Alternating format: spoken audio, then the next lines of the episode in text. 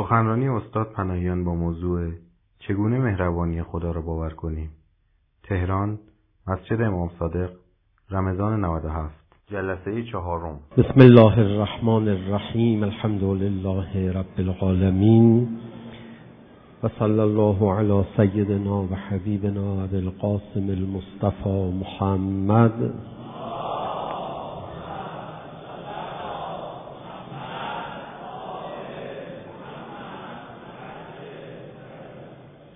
و آله الطیبین الطاهرین المعصومین لا سیما بقیة الله فی الأراضین روحی و ارواح العالمین له الفدا و اللعن الدائم علی اعدائهم اجمعین الی قیام یوم الدین.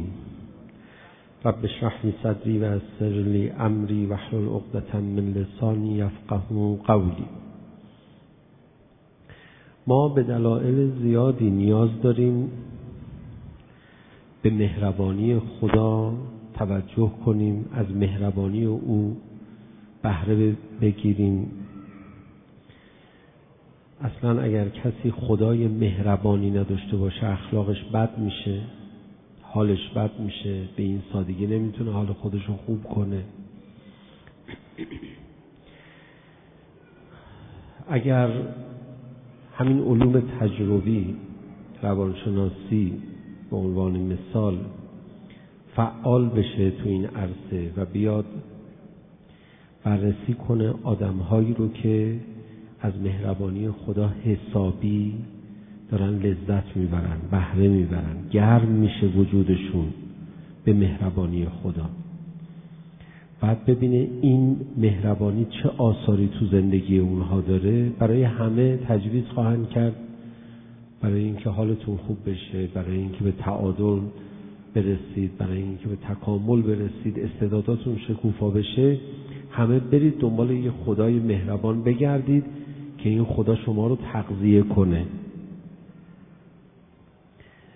اگر الان روانشناسی اینو نمیگه، شاید به این دلیله که روانشناس‌ها فیلسوف که نیستن، روانشناسی که عرفان نیست بیاد شهود بکنه، روانشناسی که یک انسانشناسی وحیانی نیست، یک انسانشناسی تجربیه. شما به روانشناسی بگو که آقا توجه پیدا کردن به مهربانی خدا خیلی حال آدمو خوب میکنه، میگه بذار بررسی کنم، وقت میره تو مردم میخواد اینو بررسی کنه دیگه. وقت چند نفر خوب با مهربانی خدا ارتباط برقرار کردن. اگر بشه ما با این مهربانی خدا خوب ارتباط برقرار کنیم، آثارش رو میبینیم. آثارش رو که دیدیم، مردم از روی این آثار دنبال خدای مهربان خواهند رفت، دنبال خدای مهربان خواهند بود. البته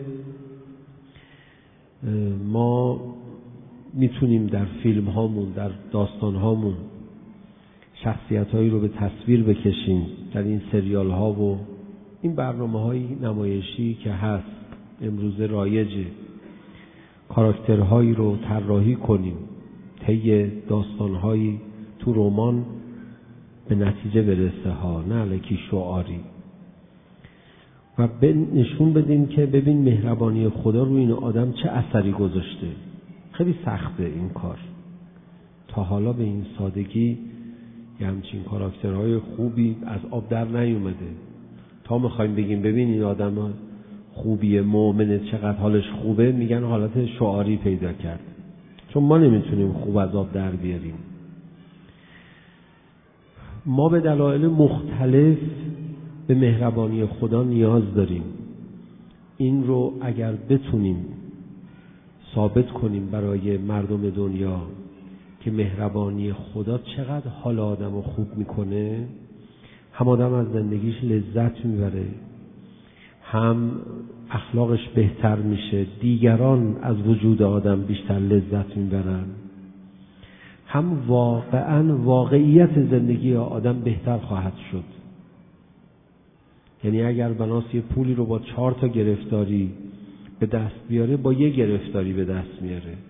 اگه بناس با گرفتاری های امتحان بشه، اون گرفتاری ها رو با تحمل بیشتری، با سهولت بیشتری پشت سر میگذاره. ما وقتی که داریم از مهربانی خدا صحبت میکنیم و آثار اون در زندگی، واقعا داریم در مورد زندگی صحبت میکنیم.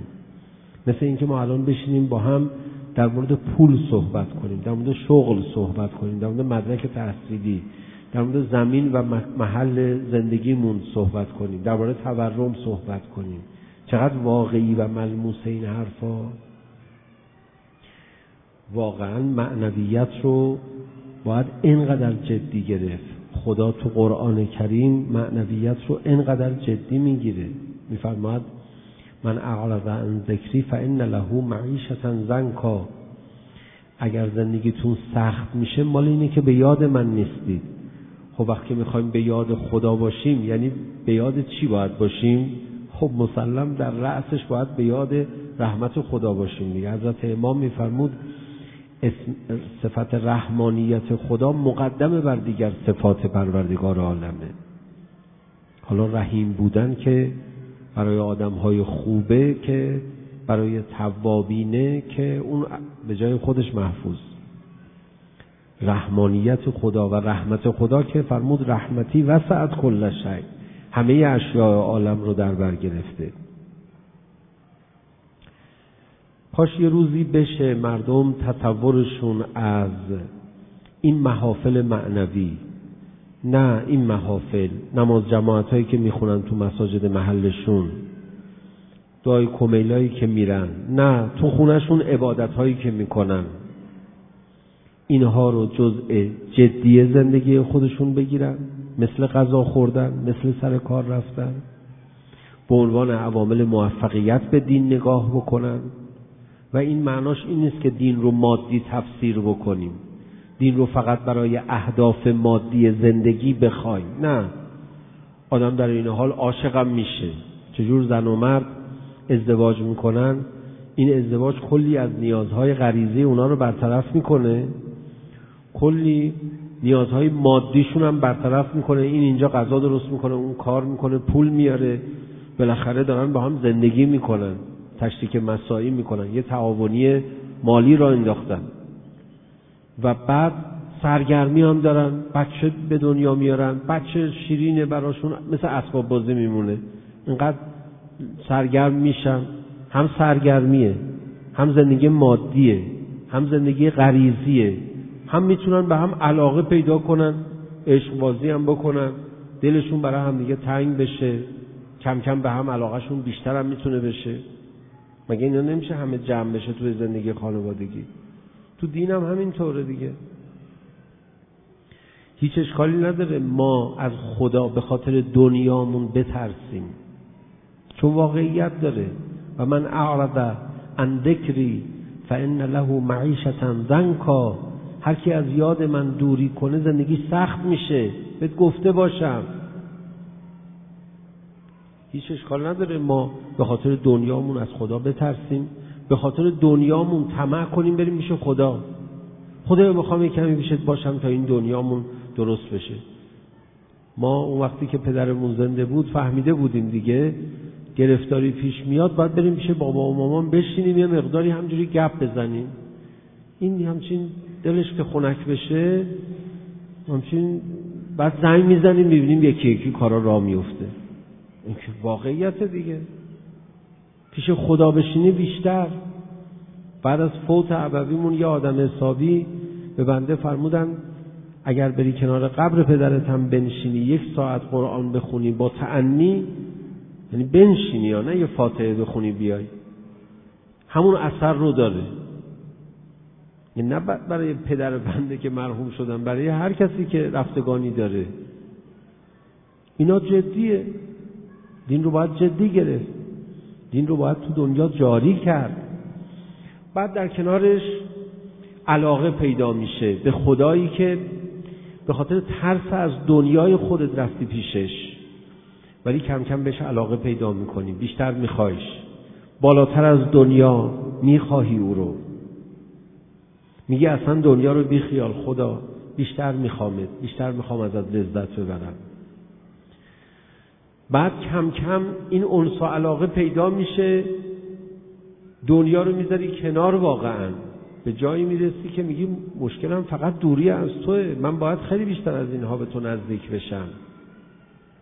هر لحظه ای از زندگیت که به خدا نزدیکتر نشدی رو حسرت میخوری، قصه میخوری، گریه میکنی، این بچه ها که برای مامانشون گریه میکنن. این اتفاق هم میفته. دوباره این اتفاق که میفته، این اتفاق یعنی لذت بردن بیشتر از زندگی، سرگرم شدن بیشتر در زندگی. خب این اتفاق هم همینه دیگه. ولی خب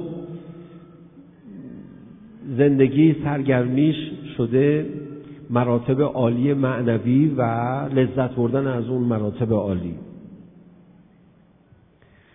مردم ایام تعطیلات نوروز چجوری اشتیاق دارن اگه ماشین داشته باشن بزنن برن تو صحرا که خیلی هم کار خوبیه، برن مسافرت که خیلی هم کار خوبیه، همینجور بیابونها ترافیک ایجاد شده که خیلی هم خوبه، ترافیکش خوب نیست ولی این که هجوم میبرن برن برای تفریح خیلی خوبه. همین هجوم برای عبادت خب طبیعیه. به همون دلیلی که تو تعطیلات رفتی تفریح، به همون دلیل شبهای ماه رمضان باید بری مناجات، به همون دلیل همون کار کرده داره، بیشترشو بیشتر لذت تو از زندگی بیشتر میکنه. میگه میرم تعطیلات انرژی میگیرم، میام با انرژی بیشتری کار میکنم. مناجات همین اتفاق رو برای آدم رقم میزنه. هوشمندی میخواد دینداری کردن. آقای بهجت میفرمود که آدم باید باهوش باشه و برنامه‌ریزی بکنه برای بهره‌گیری معنوی از فرصت‌های خودش، و خود ایشون همینجور بودن. به همون دلیل آقا مردم این کارو نمی‌کنن چون بیدینن، چون بی ایمانن، نه چون نمیدونن، چون آموزش‌های دینی ما غلطن در غلطه، تبلیغات دینی مون غلطن در غلطه. دیگه چی بگم بقیه‌اش؟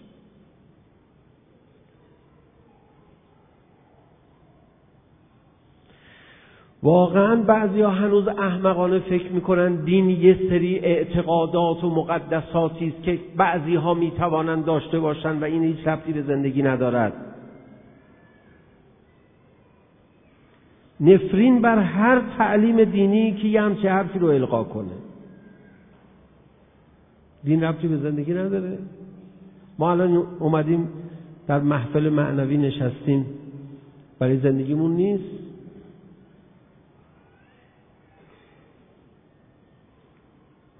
آقا شما تعطیلاته چرا میری به سمت شمال؟ اونجا باغ داریم. شما چرا میری به سمت جنوب؟ اونجا ما باغ داریم. همین میرن سراغ باغشون دیگه. آقا شما چرا رفتی هیئت؟ ما اینجا باغ داریم. همونه، کیفیت بیشتر. بعضیا میدونید ناراحت میشن این حرفا رو میشنون، میگن آقا تو دین رو در حد یه تفریح، طرف رفته باغش آوردی پایین، پس چی؟ مثلا الان تخم دوزرده گذاشتی، شما رفتی مناجات چیکار کردی؟ یه منتی هم سر خدا بذار، خواهش میکنم. شما وقتی میری تفریح خرج میکنی بدهکار میشی، وقتی میری مناجات بدهکارتر میشی، شما بدهکارتر میشی، رفتی کیفشو کردی، رفتی حظشو بردی، رفتی حساب باز کردی، گفتن آقا 10 مرتبه اینجا بیای جایزه میدن، تو الان 9 مرتبه شده، دفعه بعد تو میای تو قرعه کشی شرکت میکنی. من همین الان داشتم میومدم یه ماشین رو برده بودن از پله بالا، دم یه فروشگاهی گذاشته بودم، این ماشین چجوری رفته بالا، چرا رفته دم در؟ بعد متوجه شدم که زده ما این ماشین رو جایزه میدیم، هر کی بده اینجا خرید بکنه. اینجا هم ماشین جایزه میدن، مگه اینجا روزی تو زیاد نمیکنن؟ تازه اینجا یه چیزای دیگه هم هست، دیشب با هم بحث کردیم دیگه. نرویم ممکنه ماشینمون هم بگیرن. بخش جدی زندگیه. دین بخش جدی زندگیه. آقا چرا ماشین عروسی رو شما گل میزنی؟ خب چیکار کنیم؟ گل مالی کنیم؟ خب گل میزنیم دیگه. عروسی که ماهیتش نیست، مهم اینه که اون دو نفر به هم برسن. خب بیمزه، درسته اون دو نفر باید به هم برسن، ولی خب حالا صحنه قشنگه دیگه، گلم زده دیگه. چقدر بیروحی، میخوای مثل حیوانات چرا زندگی بکنی؟ خب قشنگه دیگه، بذار یه گل بزنه به ماشینش. ارتباط با خودم هم اینطوره، یک بخش بسیار واقعیه. منتها چون قشنگه میگن آقا یکی با صوت بخونه، چون قشنگه دیگه. این ارتباط هم قشنگه، اون ازدواج هم قشنگه خاص خودش داره، این ارتباط هم قشنگه خاص خودش داره. اون یه موسیقی برای خودش داره، اینم یه موسیقی برای خودش داره. لذت داریم میبریم دیگه. چیکار داریم میکنیم؟ مگه داریم شکنجه میشیم؟ مگه داریم خودمون رو میکشیم؟ نه بابا، داریم لذت میبریم دیگه. خدا لعنت کنه شیطان رو که هی میخواد انسانها رو از بهشت اخراج کنه. زورش به حضرت آدم رسید توی بهشت، به ما نرسه؟ ما که دیگه جوجه ایم. او که داشت لذت رو میبرد از دستش گرفت، از دست ما نگیره؟ خب مسلمه. و البته بعضیا هستن که ماشاءالله اصلا یه پا خودشون، چهار پا خودشون شیطانن.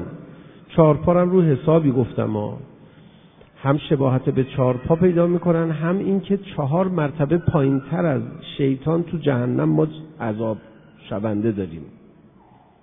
اونا دیگه کیان که شیطان پیش اونا آبرومنده؟ اونا کیا هستن؟ اونا کسانی هستن که بالاخره به هر نحوه میخوان با آدم ها بگن که تو دینداری خبری نیست، دینداری یک سلسله مقدساتیست، گوشه تاقچه خانه قرار داده شده برای قسم خوردن، برای گاهی از اوقات با خدا خواستی مثلا نمیدونم به چه دلیلی ارتباط برقرار بکنی. نه نه، ما به رحمانیت خدا و رحیم بودن خدا باید توجه کنیم، باید ازش لذت ببریم تو زندگیمون، زندگیمون رو باید باش رونق بدیم. هرچی زندگیمون رو با توجه به رحمانیت پروردگار عالم رونق بدیم، انشاءالله مراتب عالی کمال رو طی خواهیم کرد، آخرتمون هم آباد میشه. و همین دیگه، چیکار میخوایم بکنیم؟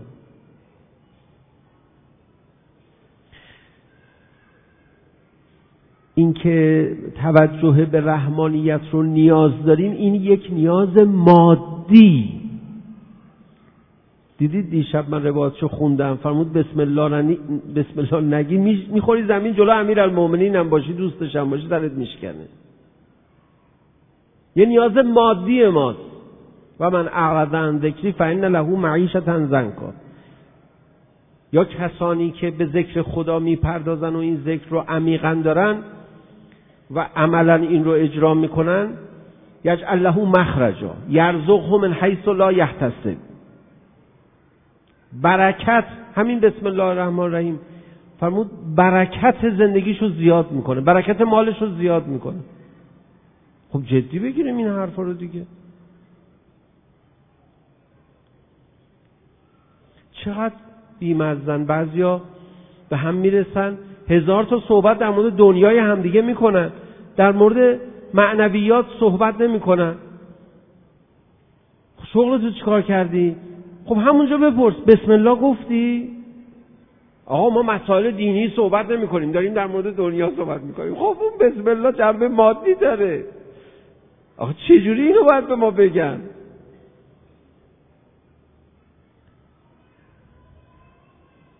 چه غذایی میخوری؟ شما چه غذایی میل میفرمایید؟ این که سالت رو پیدا کردی، حالا میدونی باید غذات رو رعایت میکنی. بسم الله گفتی؟ بگو اینم جزوشه. بسم الله رو این غذای اثر داره، من چیکارش بکنم بابا؟ اینا واقعیته.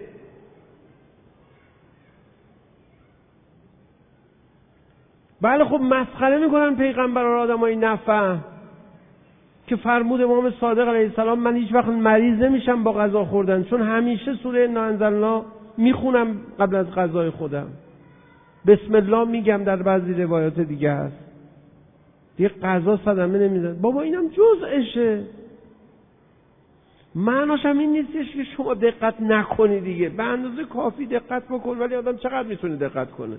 الان ما این توصیه‌های پزشکا رو برای غذا خوردن خصوصا اطباء سنتی رو گوش بدیم، دیگه تقریبا هیچی نباید بخوریم.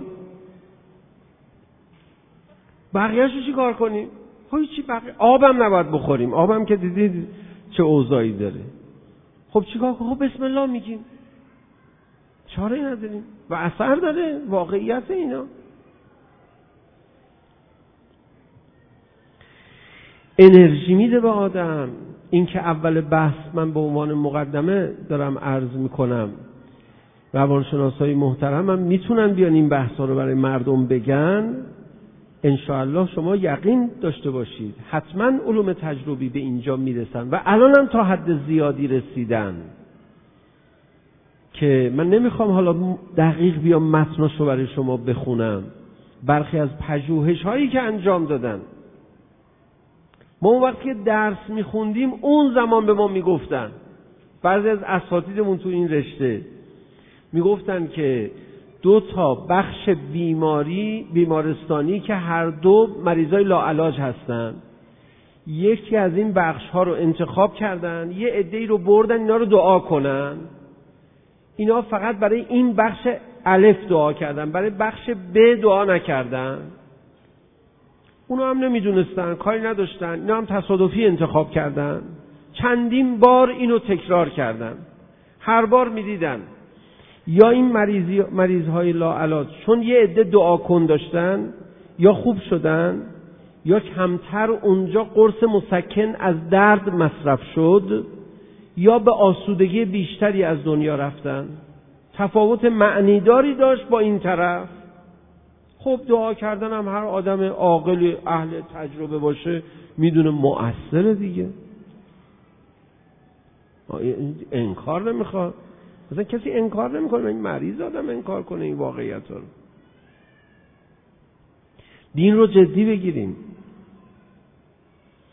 بترسیم. آقا با روزه نگیریم بلا سرمون میاد، عبادت نکنیم خدا رو بلا سرمون میاد، به یاد خدا نباشیم بلا سرمون میاد. یه مقدار دنیا پیچیده است، زندگی پیچیده است، محاسبات عادی نیست. خدا شاید آدم این روزها میبینه بعضی روزه میگیرن، آدم نگرانشون میشه. گفتم روزه میگیرن، روزه نمیگیرن، روزه خوری میکنن، آدم نگرانشون میشه، دلش میسوزه آدم. وای اینا چی فکر میکنه؟ یمکن الفرار من حکومته، میشه از این قواعد عالم هستی فرار کرد؟ شما ببینید یک کسی از گوشه لجن کوچه داره غذا برمی‌داره میخوره، نگرانش نمیشی؟ وای خدای من آخه این که خوردنی نیست، ناراحت میشی، میترسی براش، دلت میسوزه براش. خب خیلی طول کشید مقدمه. ما به 1000 دلیل به مهربانی خدا احتیاج داریم. احتیاج داریم خدای مهربان داشته باشیم، خدای مهربان پشتمون باشه، هم از نظر مادی هم از نظر روحی و روانی، هم از نظر معنوی.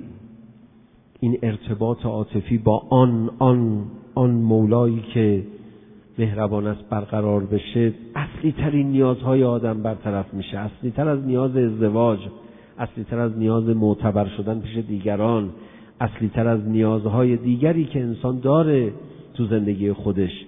این نیاز الهی بیدار بشه و برآورده بشه. خب دلایل مختلفی که ما رو وادار میکنن به مهربانی خدا ما نیازمند باشیم، این دلایل رو اجازه بدید این جلسه نمیخوایم بشماریم، فقط همین به صورت کلی عرض کردم، انگیزه‌ای باشه وارد بحث بشیم. ما اصلا هنر نکردیم، اصلا آدمای معنوی نیستیم، اصلا چرا معنویت و مادیت رو از هم جدا میکنن؟ من نمیدونم. معنویت و مادیت مگه قابل تفکیک اینا از هم دیگه؟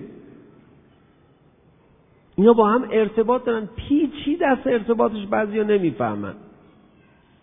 میفرماد میخوای عدس، میخوای اشکت زیاد بشه، رقت قلب پیدا کنی، عدس زیاد بخور. تو غذاها برات پیشنهاد دارن، بعضی از غذاها رو بخوری زیاد یا حتی حجم زیاد غذا بخوری قساوت قلب پیدا میکنی، نامهربون میشی. آقا چجوری معنویت و مادیات رو میشه از هم دیگه تفکیک کرد؟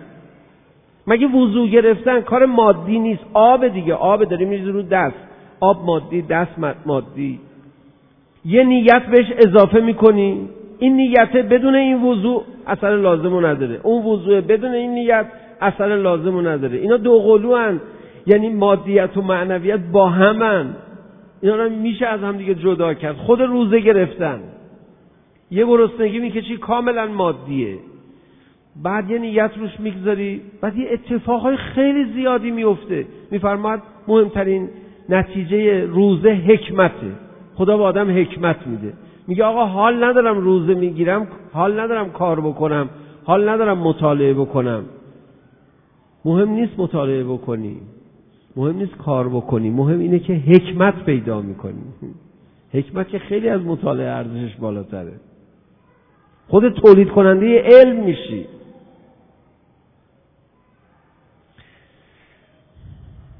ما دنبال رحمانیت و مهربانی خدا هستیم، همونجوری که یه بچه به مهربانی مادرش احتیاج داره، یه بنده به مهربانی خدای خودش احتیاج داره. و هرچی ما توجه کنیم به مهربانی خدا، اثر مادی، اثر روحی و روانی، روحی و روانی که من میگم یعنی اصلا خدا هم نباشه، تو باید روحت با نشاط باشه یا نه، تو باید عقلت خوب، مغزت خوب کار بکنه یا نه، همه اینا رو راه میندازه. حالا در این باره انشاءالله بعداً بیشتر صحبت خواهیم کرد. و رحمانیت خداوند متعال جدا از آثار مادی و روحی یا آثار معنوی هم داره، ارتباط تو رو با خدا برقرار میکنه. وقت ما نیاز داریم به ارتباط با خدا، به نیازمان به ارتباط با خدا بیشتر نگاه بکنید تا به این که خدا به گردن ما حق دارد. ما هنوز خیلی زود عقلمون به اینجا برسه خدا به گردن ما حق دارد، ما این حق را باید پاسخ بدهیم. یعنی چی؟ خیلی سخت فهمیدنش. من نمیدونم چرا بعضی از مبلغین دینی فکر میکنن ما عارفیم و میان یه جور سطح بالا با ما صحبت میکنن. بابا بگو تو نیاز داری به این خدا، انتم الفقراء الی الله والله هو الغنی. تو نیاز داری، تو با هیچ چیز دیگه نمیتونی اونجوری حال کنی که با خدا حال میکنی، نمیشه، نداره، مزه چقدر داره، برو تا آخرش ببین چقدر بهت مزه میده، برگرد بهت بگم. ما نیاز داریم به ارتباط با خدا، به این ارتباط نیاز داریم. یک نیاز عمیق روحی، این نیاز در ما بیدار میشه، این نیازمون تغذیه میشه، بعد لذتی میبریم که هیچ کس از هیچ ارتباطی این لذت رو نمیبره. حتی هم به شما عرض بکنم، کسی ارتباطش با خدا قشنگ بشه، بعد به خاطر این ارتباط، به عشق این ارتباط، همه ارتباطهای دیگرش هم قشنگ میشه.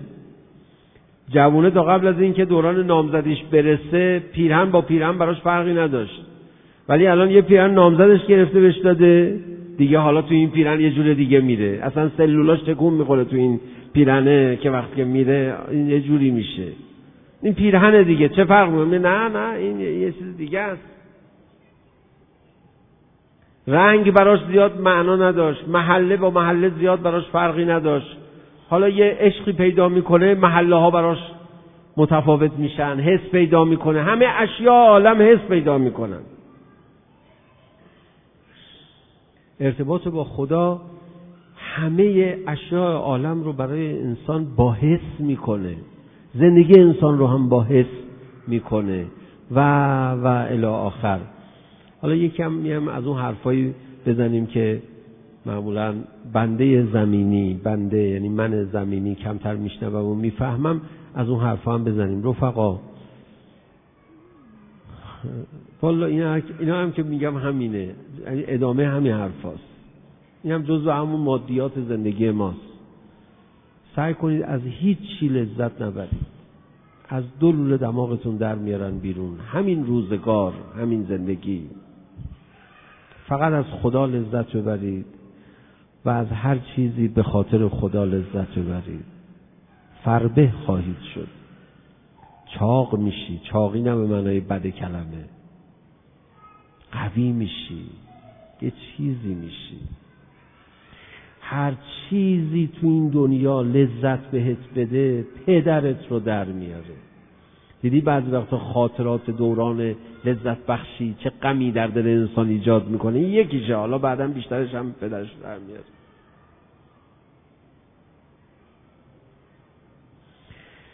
از همه این لذت‌های دنیا 1000 برابر لذت ببر به عشق خدا.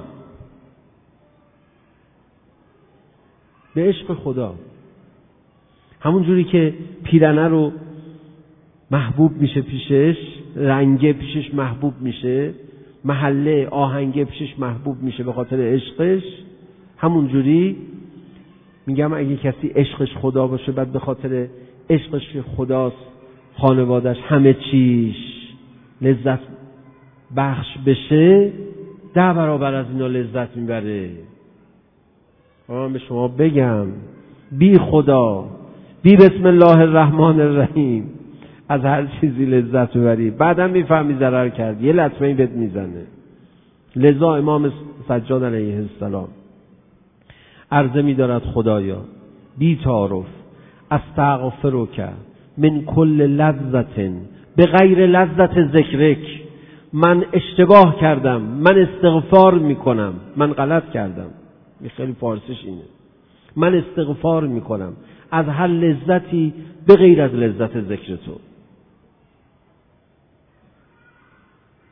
چون دیده نتیجه شد، اینقدر کمه، اینقدر صدمه داره، اینقدر ضربه میزنه. آخه مگه آدم بیمزه است؟ بیاد ضربه بخوره برای چی؟ بیاد کم لذت ببره برای چی؟ ولی اگر این ارتباطش با خدا، دوستان ببینن بحثو گم نکنن ها، اگر ارتباطش با خدا برقرار شد، از این ارتباط لذت برد، بعد به خاطر این لذت از بقیه چیزا لذت برد، هیچ لذتی براش صدمه نداره، لذت میبره، ثوابم براش مینویسن. هیچ وقتم از دل دماغش در نمیارن بیرون، هیچ وقتم خاطراتش اون رو غم‌انگیز نمی‌کنه، براش غم‌انگیز نخواهد بود، خاطراتش اون رو غمگین نمی‌کنه.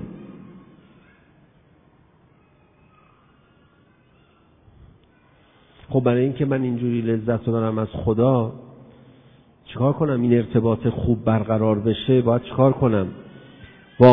واقعاً شاید همون جوری که قرآن شروع شده بسم الله الرحمن الرحیم، شاید از همینجا باید شروع کرد، از رحمت پروردگار عالم. خدا مهربانه، این مهربانی رو در ذهن خودت جا بیانداز. خب خیلی مقدمه امشب طول کشید، 2 نقطه عزیمت داشتیم برای شروع توجه به این مهربانی خدا. امشب یه نقطه عزیمت دیگر رو میخوایم بحث کنیم.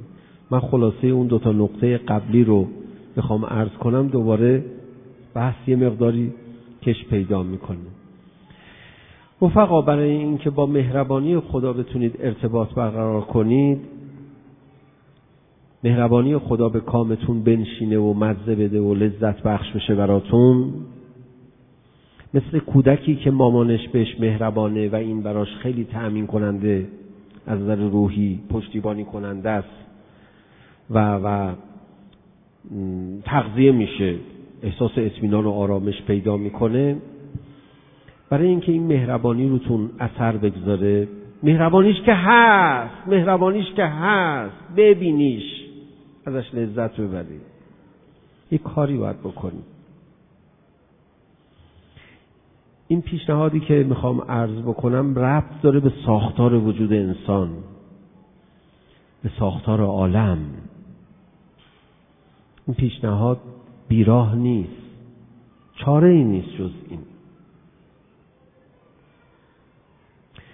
بچه ها ببینید چجوری وابسته میشن به پدر مادر، نمیتونه بیان کنه ولی غرقشه. چه پدر و مادر بی‌رحمین، راحت به بچه میگن دیگه دوستت ندارم، نگو اینو، به این سادگی اینو خرج نکن، به این سادگی اینو نگو. میدونید باید چی کار کنیم؟ خدا رو، عظمتش رو ببینیم، عزت خدا رو که خدا عزیز است ببینیم، ابهت خدا رو درک کنیم، خدا رو کوچولو نکنیم. خدا کوچولو بشه، محبتم کنه، فایده نداره. با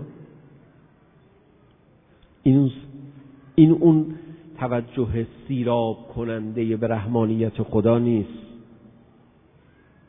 سجده کن، رکوع کن، مؤدب نماز بخون، بذار هیبت اوامرش تو رو بگیره، حرمت بگذار برای خدا، احترام قائل شو برای خدا. خدای بی احترام مهربان باشد هم فایده ندارد. نمی بینی مهربانیش را، نمی چشی لذت مهربانیش را. بگذار این خدا جهنم داشته باشد، بگذار این خدا قدرت داشته باشد، بگذار این خدا دشمنان را منکوب کند. ببین قدرتش را علیه ظالمان و علیه مستکبران عالم. آن راستی یه راه حل به ذهنم رسید. قرآن بخونید. قرآن، خدا در این قرآن خیلی محکم است، میزند، تحویل نمیگیرد به این سادگی ها. خدا در قرآن متکبرانه سخن میگوید، میفهمی بزرگتر توست و بزرگتر عالم است.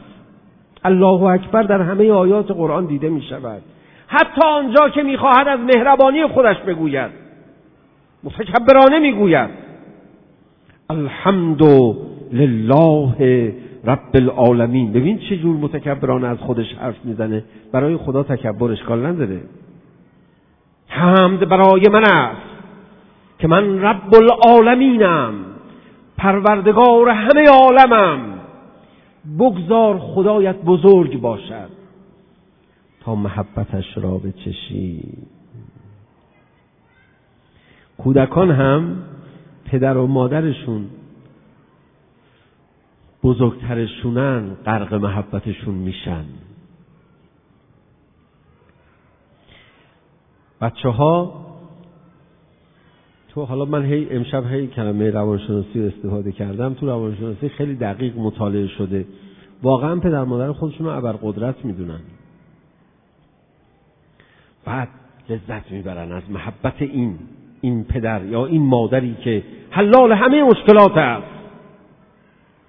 بچه ها پدر مادر رو رازق میدونن. میدونی آقای بهجت میفرمود همونقدر که بچه ها اطمینان، هیچ وقت قصه غذای فردا رو نمیخورن.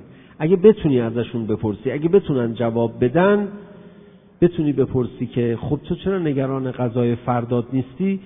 اگه بتونن جواب بدن و سوال تو رو بفهمن، اگه بتونن، میگن که خب مامان غذا میده دیگه، بابا غذا، بابا از کجا میاره؟ چی داری میگی؟ انه علی کل شیء قدیر. بابا این که بابات اینجوری که نیست که، نه بابا بذار راحت میده پیش مامان، میگه من گشتمه، مامان میگه من ندارم، میگه این نمیفهمه. میدونی ندارم نمیفهمه، دوباره میگه مامان من گشتمه. تو ابرقدرت منی. آقای بهجت میفرماید همونقدر که بچه ها اعتقاد دارن به رازق بودن پدر و مادر، ما اعتقاد داشتیم به رازق بودن خدا، کارمون درست بود. چرا مهربانی خدا را نمی بینیم یا نمی چشیم؟ چون خدای ما بزرگ نیست. بزرگی خدا را از کجا تشخیص بدهیم؟ خیلی معطلتون نکنم. بریم قله دماوند را ببینیم، بگوییم چقدر با شکوه هست، وای خدا تو چقدر با شکوه تری که این قله های مرتفع را ساخته ای. این هم اتفاقا یه راه خیلی خوبه، برید ببینید، برید کنار قله دماوند، اگر بهتر سجده نکردید بعد از کوه که اومدی پایین من ازت یه سوال میکنم، یه احساس نکردی خدا مهربانه؟ مهربانیشو بیشتر نچشیدی؟ میگی آره، در حالی که اونجا کسی بحث مهربانی با تو نکرده بود، عظمت خدا را دیدی. رؤیت عظمت خدا موجب میشود مهربانی هایی که خدا دارد همین الان بالفعل ببینی.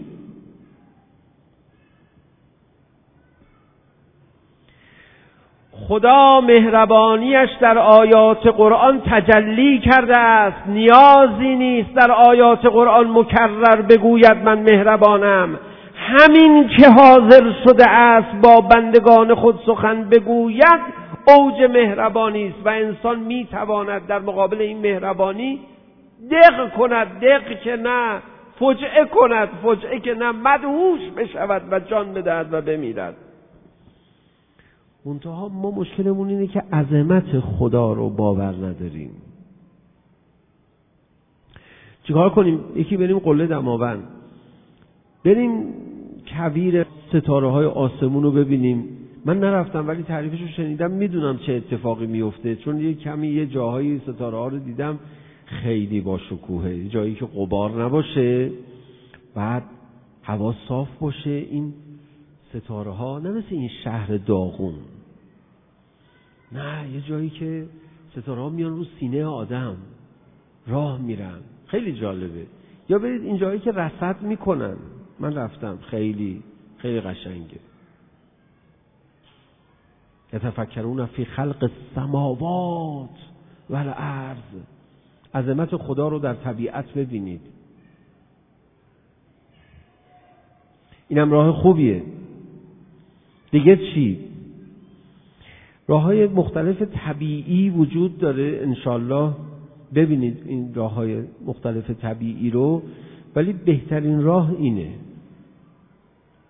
شما در مقابل عظمت خدا کرنش کنی، کم کم باور میکنی عظمت خدا رو.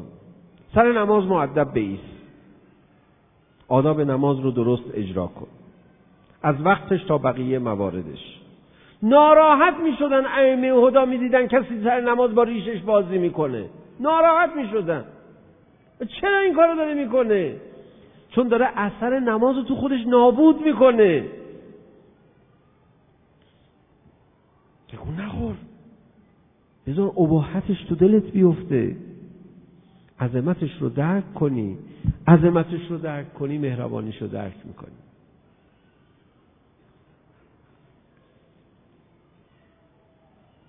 رعایتش بکن، اوامرش رو رعایت کن، بگو میخوام یه مدتی اوامر خدا رو رعایت کنم. خدا شاید مثل شمع آب میشی در اثر مهربانی خدا، میگی خدای منو کشتی با مهربانی خودت، من دیگه دارم راهاشو همین روزای اول میگم که یه شما معطل نکنید، یا از همین ابتدا شروع کنید به استفاده کردن توی این ماه مبارک رمضان. خداوند متعال بارها، نمیدونم این آیاتی که من برای شما آوردم بیش از 15 مرتبه بود، در قرآن کریم میفرماد ان ربک لهو العزیز الرحیم و ان ربک لهو العزیز الرحیم. حدود 10 مرتبه ما داریم این رو در آیات قرآن، و توکل علی العزیز الرحیم تنزیل العزیز الرحیم الا من رحم الله انه هو العزیز الرحیم بنصر الله ینصر من یشاء و هو العزیز الرحیم ذلک عالم الغیب و الشهاده العزیز الرحیم. عزیز الرحیم، اینجا عزیز رو مقدم بر رحیم بودن پروردگار عالم میکنه.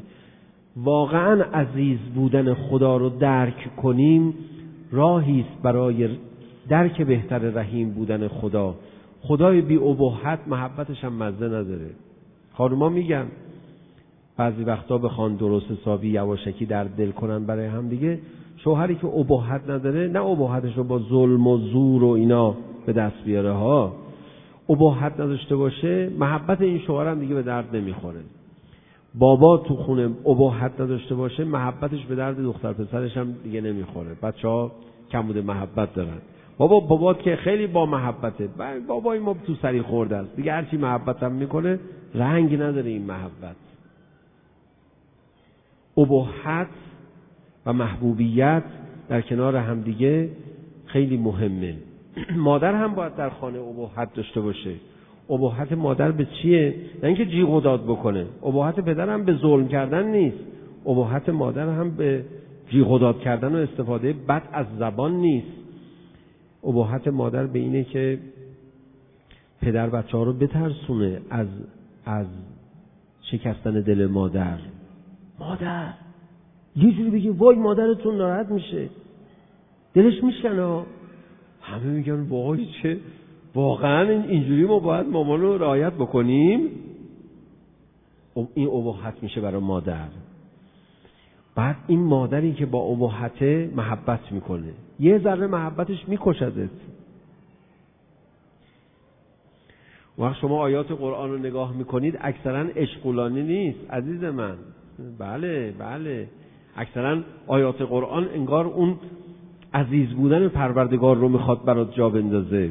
لو انزلنا هذا القرآن على جبل لرأيته خاشعا متصدعا من خشیة الله، اگر این قرآن را بر کوه نازل میکردیم متلاشی میشد از خشیت الهی. خدا میتونست اینجا شاعرانه تر صحبت کنه، مهربانانه تر، با الفاظی که به ظاهرش غلانه تره با ما حرف بزنه. بفرماد اگر این قرآن را بر کوه نازل میکردیم گلهای لاله میروید و چشمهای لطیف آب جاری میشد. ولی این لوسباسی ها رو گذاشته کنار، خیلی جدی و محکم صحبت میکنه. لو انزلنا هذا القرآن علی جبل لرأیته، متلاشی میشد از خشیت الهی. چرا خدا این کارو داره میکنه؟ چون دیگه تو خودت باید عاقل باشی. بیا قرآن بخون، کوه قلب تو متلاشی بکنه، چشمه جاری میشه. مگه میشه کوه متلاشی بشه چشمه جاری نشه؟ این سنگر رو که متلاشی کرد بحر میشه، نهر میشه.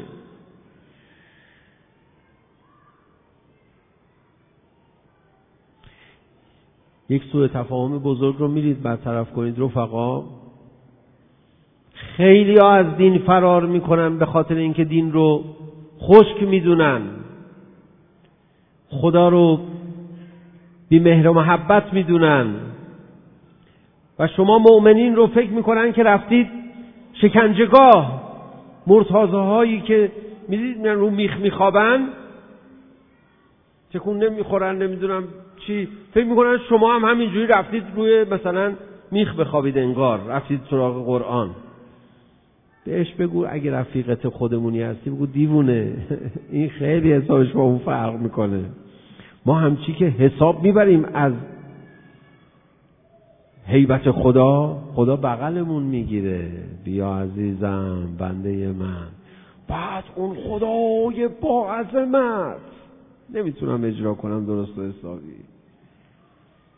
یه کوچولو بگه بنده کوچولوی خودم، قش میکنه آدم، میمیره آدم براش.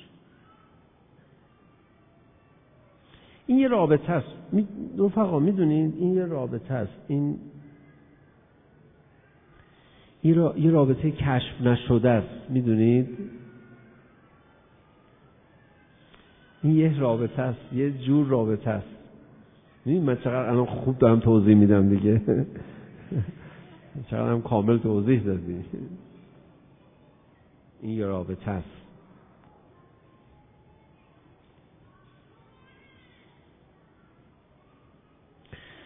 خیلی ها فکر میکنن اهل بیت میرن در خونه خدا میگن کوچولوتم، کوچیکتم، خاکتم، مسکینتم، گداتم، ذلیلتم.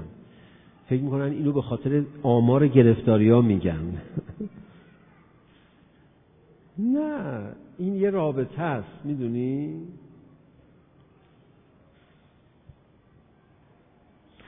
شما هیچ وقت به یه کوچولویی که پناه میبره به بغل مادرش میگی بچه خودتو ذلیل نکن انقدر، چه انقدر داری التماس میکنی، بیا پایین راه برو؟ نه، تو میدونی این الان اوج تعادل روحی و اوج لذت و اوج عشقشه، کوچولوی مامانشه.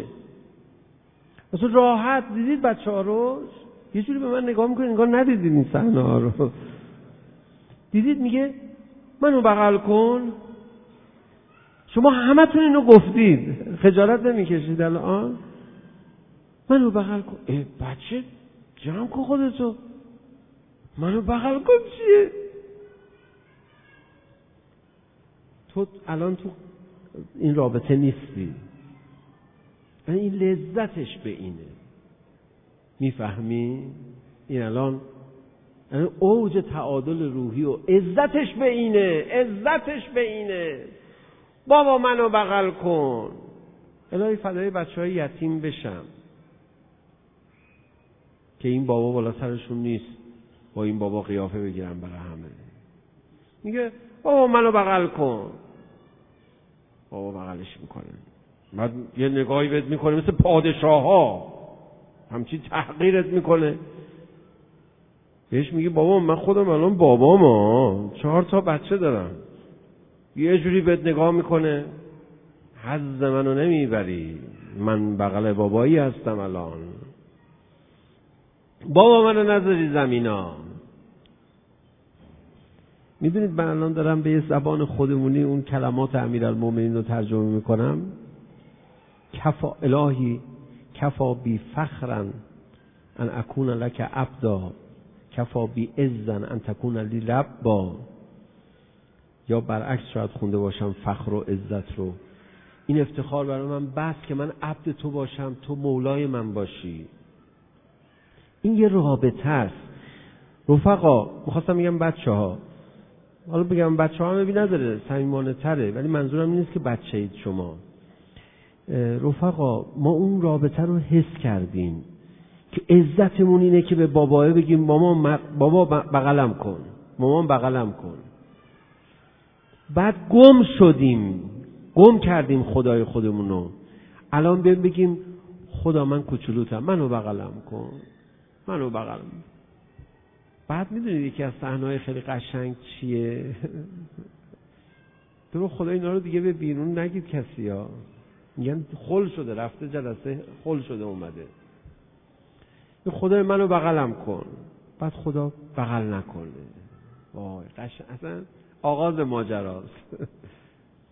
خدای بغلم کن، جواب نمیده. شروع یک رابطه شیرینیه که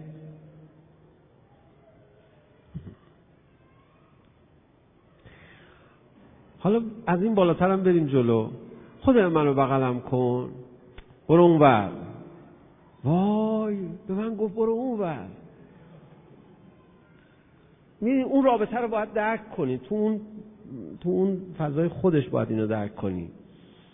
کم کم میشینی به مناجات، به تیغم گر زند دستش نگیرم، وگر تیرم زند منت پذیرم.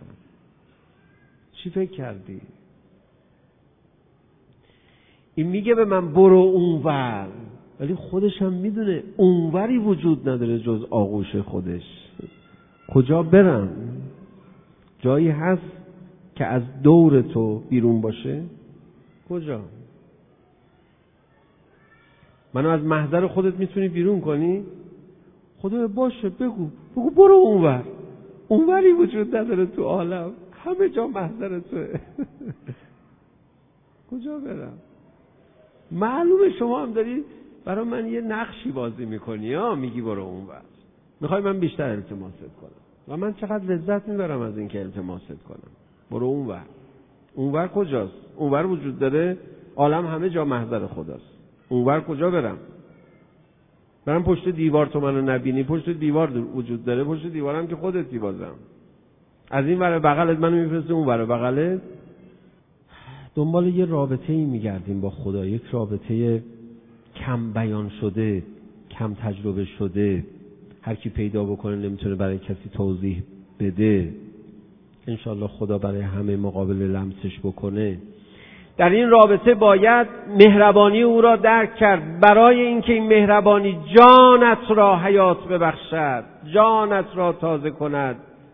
بگذار خدایت بزرگ است بزرگی کند به تو. بگذار، اصلا خدا امر و نهی می‌کند، به همین دلیل است. امشب ما می‌خوایم سخنرانی فردا شب هم همینجا الان بگیم دیگه، 2 ساعت در یک جلسه. بگذار امر و نهی کند. حرام است، کشتی منو با این عظمته، میبرم جهنم، عذاب علیم دارم. هر چی میگیره خودشو، تو بیشتر مهربانیشو لمس میکنی. باور کن، برو تو فادیش. این یک رابطه است.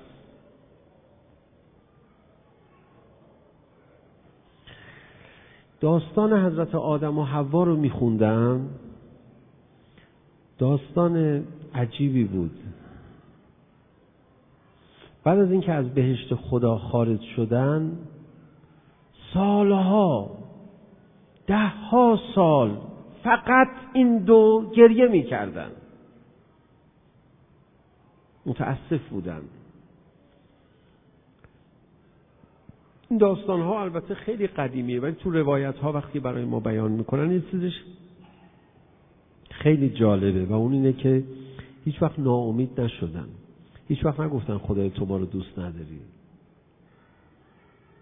امیدوارانه گریه میکردن. خودشون متاسف بودن، چرا از تو دور شدیم، چرا حرف تو گوش نکردیم، چرا رعایتت نکردیم.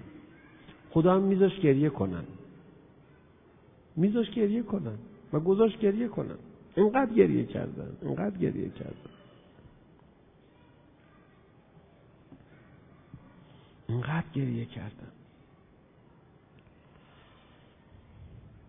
شاید شب‌های دیگر هم در این باره صحبت بکنیم با هم، برای درک مهربانی خدا عظمتش را درک کن.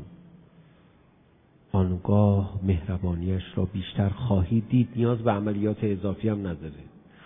برای درک مهربانی خدا اگر خواستی عظمتش را دریابی، اوامرش را، جهنمش را، فرامینش را، ابهتش را از این طریق به دست بیار.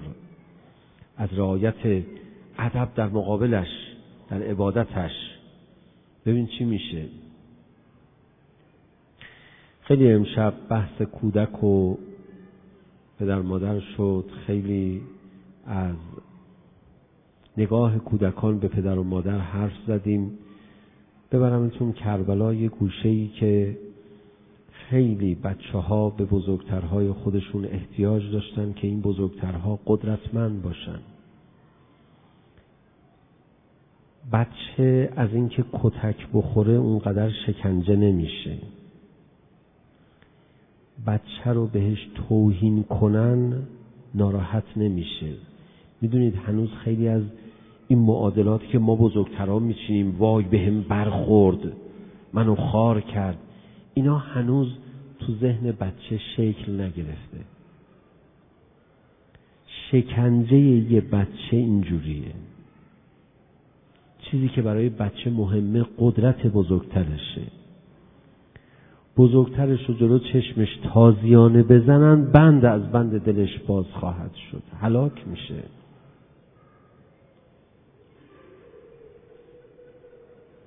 اگه یه بچه ای رو خواستن دق بدن، بگن ببین سر باباتو زدیم شکستیم، هیچی از بچه دفعی نمیمونه. ابرقدرت من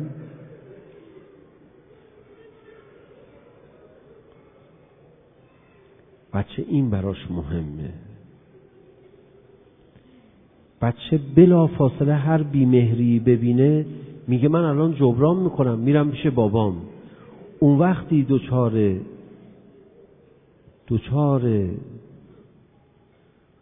دق خواهد شد که بزننش، بگه میخوام برم پیش بابام، یه دفعه ببینه بابا نیست و بابا دیگه هرگز نمیاد. سراغ بابا رو از هر کسی میگیره، بهش نشون ندن. بچه بلا فاصله میخواد جبران کنه. بیمهری ببینه. دیدید دسته یه بچه‌ای اسباب بازی می‌بینه، بلافاصله برمیگرده به باباش، به مامانش، من اسباب بازی می‌خوام. میگه خب من الان اسباب بازی ندارم. بچه اصلا این حرفا حالش نمیشه. میگه شما ابرقدرتی، همین الان برام خلق کن. ندارم یعنی چی؟ من الان دیدم یه بابایی دست بچه‌ش اسباب بازی داد. این بچه‌ها گوشه خرابه لحظه یه بار برمیگشتن، خطاب به عمه نگاه می‌کردن. عمه هیچی نداره به اینها بده، اسباب بازی، امنیت. چیکار باید بکنه؟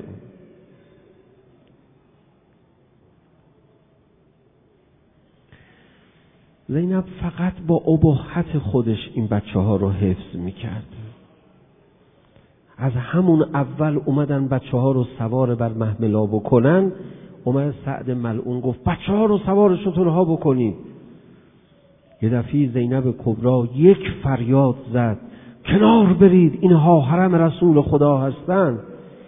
بچه ها دیدن عمو نیست اما عمه هست، از ما دفاع بکنه. بچه ها دیدن لشکر حساب برد. در روایت داره تا آخر سفر جرأت نکردن نزدیک بشن.